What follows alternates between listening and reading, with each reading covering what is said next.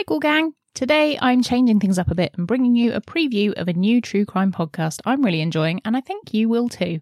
It's called Bad Women and examines a perhaps little known but nonetheless horrific UK based crime. In a gripping first season, historian Hallie Rubenhold uncovered the true stories of Jack the Ripper's victims, and now she's back with the new season exploring the lives of the women murdered by another depraved killer, the Blackout Ripper. Hallie takes listeners back to wartime London, whose buildings have been devastated by a rain of bombs and where the streets have plunged into darkness. Over a single week in February 1942, the Blackout Ripper stalks these streets, hunting for his victims night after night in bars and clubs. Using new research from police files, court transcripts, and exhaustive genealogical studies, Hallie reconstructs the lives of the women the Blackout Ripper brutally attacked and murdered.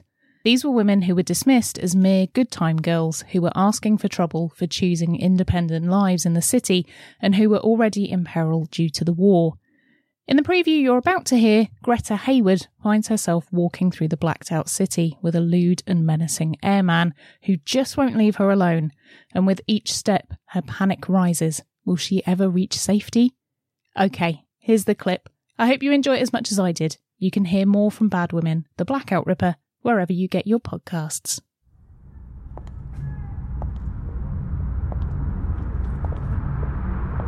You're alone on a city street. The darkness is total. It envelops you, pressing in. You stumble on, not knowing where the sidewalk ends and the road begins. You brush by a darkened building, bump into an unlit street lamp. You're desperate to reach safety, for somewhere in this neighborhood lurks a killer who strikes in the hours of darkness. The cruelty and viciousness of his crimes are unspeakable. This is not make believe horror. This really happened, and it happened in living memory. Germany calling, Germany calling. It's a tale you've probably never heard before. A tale of forgotten women murdered in a city without light. Four searchlights reach up. This is London. There are probably three aircraft, because one can tell by the movement of the lights and the flash of the anti-aircraft gun. blowing everything sky high. For a year and a half, its department stores and palaces, its churches and factories, its schools and homes have been blasted and burnt by waves of Nazi bombers. I saw my friends, her mother, and her sisters get killed. Even as Hitler and Goering come night after night and bomb us, Darkness is the only defense against the Blitz. I'm determined to defy them and stop in my house. To make it harder for enemy aircraft to find the city, the lights have been dimmed. But the dark and dislocation of war also offers a serial killer cover to single out his victims. His prey are ordinary women who are just trying to make the best of things in London's bomb damaged nightlife district. Hiya, babe. What you doing tonight? Star watching. Let's start in Piccadilly, which locals boastfully call the centre of the world. For as the guidebook says, anyone looking for the high life must sooner or later find themselves in Piccadilly Circus.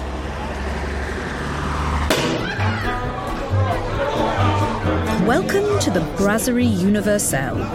It's a favourite haunt of flyers.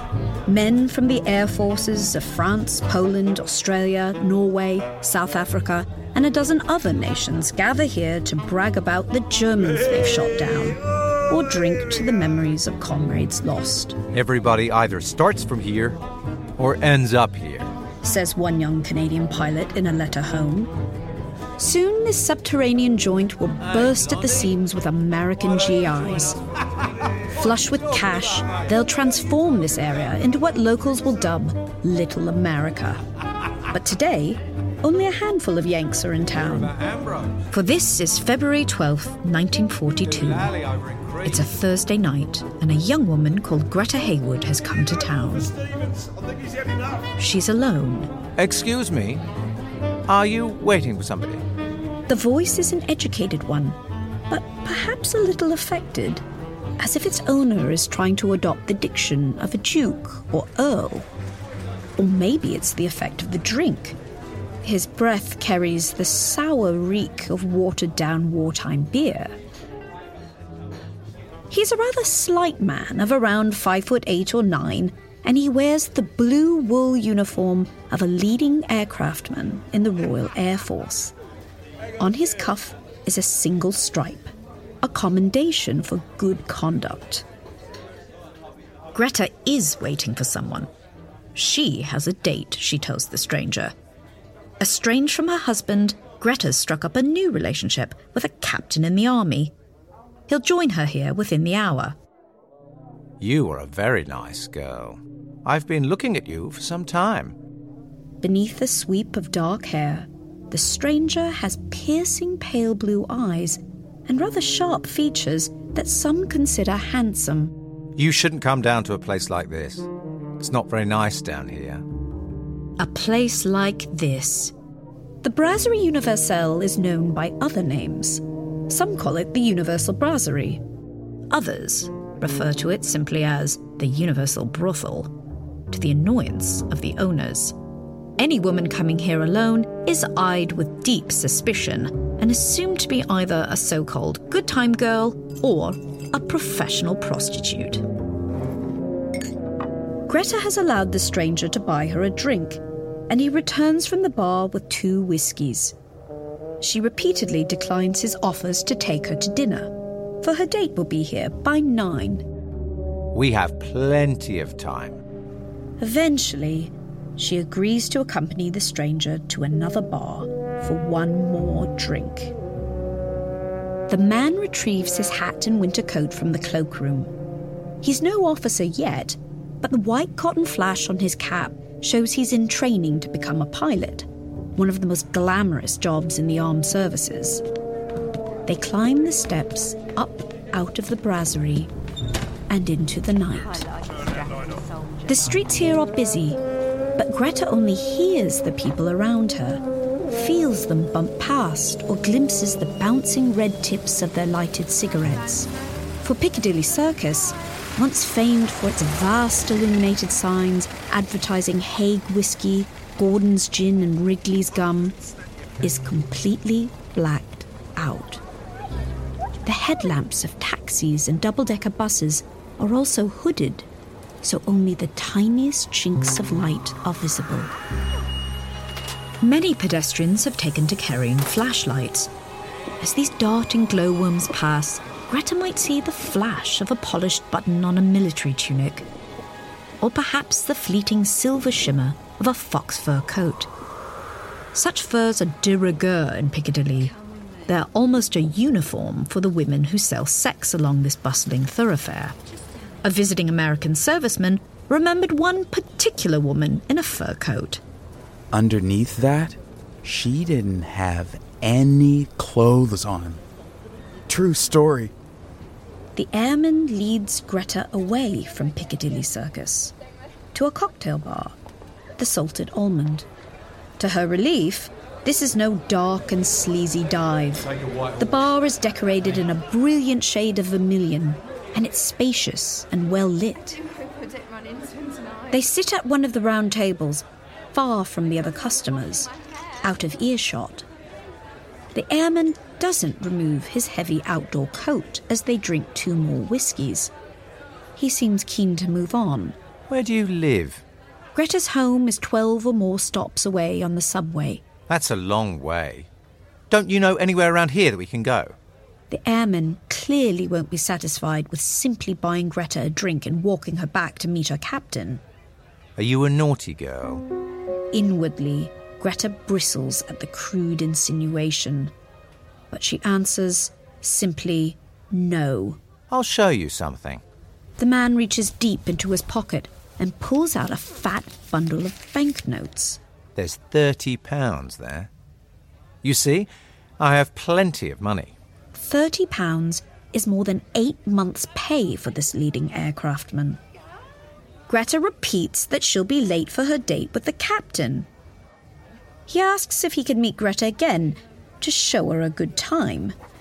Perhaps Greta doesn't want to anger this man in uniform. She reluctantly hands him a scrap of paper bearing her telephone number. She stresses that she's not interested in having sex with him. All right. If you don't want to, I can't make you. Do you know, I knocked a girl out once. It's cold outside, and in this quiet side street, it's Bible black. Greta realizes this isn't the quickest route back to the Brasserie Universelle and her waiting date, but perhaps to avoid enraging a clearly violent man, Greta follows his odd route without objecting. She does, however, take a flashlight from her purse to illuminate their path. You don't want to use the torch. He grabs the light from her hand and plunges them back into darkness. I want to kiss you goodnight. Are there any air raid shelters round here? Greta doesn't know, but she is certain of one thing. She doesn't want to venture into a secluded, unlit bunker with this man. He grabs her and steers her into a doorway, pushing closely up against her and kissing her. Come on. You've got to let me make love to you. He raises her skirt. Greta protests and pushes his hands away. The airman reaches up as if to cradle her face for another kiss, but instead, his hands knit around her throat. She tries to break free. You won't. You won't. Greta struggles to release the man's grip, but his fingers only tighten around her neck, cutting off the flow of air to her lungs and blood to her brain. You won't. You won't. Greta Hayward loses consciousness. You know, I'm not You are You a won't. very nice girl. I've been looking at you for some time. Greta is not this killer's first victim, nor will she be the last. Over the course of just a few days in that chilly wartime February, women were attacked night after night on the blacked out streets of London, in deserted air raid shelters, even in their own homes. In this series, you'll hear the stories of Evelyn Hamilton, Evelyn Oatley, Margaret Lowe, Greta Hayward, Catherine Mulcahy, and Doris Jouannet. From their birth to the moment when their attacker struck. I'm social historian Hallie Rubenhold. In the last season of Bad Women, I explored the case of Jack the Ripper by telling the famous Victorian story of the Whitechapel murders through the lens of the victims. The Ripper Retold was based on my book, The Five, but this new season of Bad Women springs from all new research. It's a mammoth task, so I enlisted the help of journalist and criminologist Alice Fines. I'd never heard of this case before, which was puzzling. The murderer, that airman, was especially brutal in his attacks on the women. And such cruelty usually ensures that a killer is remembered, even assigned a dark celebrity. But over the years, this particular story has been talked about very little, and the victims even less so. Why? To change that and to restore those women to memory, we set about reconstructing their lives. We've mined the National Archives and sifted through thousands of yellowing pages police reports, witness statements, photos, fingerprint records, and newspapers. We've even had an expert genealogist trace the women's family trees for clues. Weighing up all this material, I was struck by the fact that, on the surface at least, there's little to connect these victims. They range in age from their 20s to their mid 40s. Some were married, but others were separated, or resolutely single. Some sold sex, one was a highly qualified graduate, and another dreamt of a life on the stage. But there are a few points of connection, and these are illuminating. In wartime London, these women shared common experiences. They faced the same risk as men from the falling bombs, but the hardships and upheavals of the war often affected them disproportionately. War had turned the old social and moral order on its head.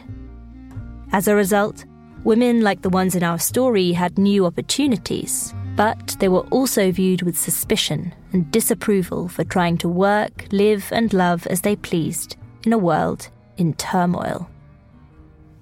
The other awful point of intersection for these women was that they all found themselves isolated and alone, and that gave the airman with the affected aristocratic accent his opportunity to strike. In their moments of vulnerability, he beat and throttled them with his bare hands, robbed them of money and possessions, and then set about mutilating and defiling their bodies with anything at hand. From razors to kitchen implements, even their own flashlights. Unsurprisingly, the ferocity and sadism of these murders prompted the papers to liken him to a killer who had terrorized the city a full 50 years earlier. You're listening to Bad Women, The Blackout Ripper. Back in just a moment.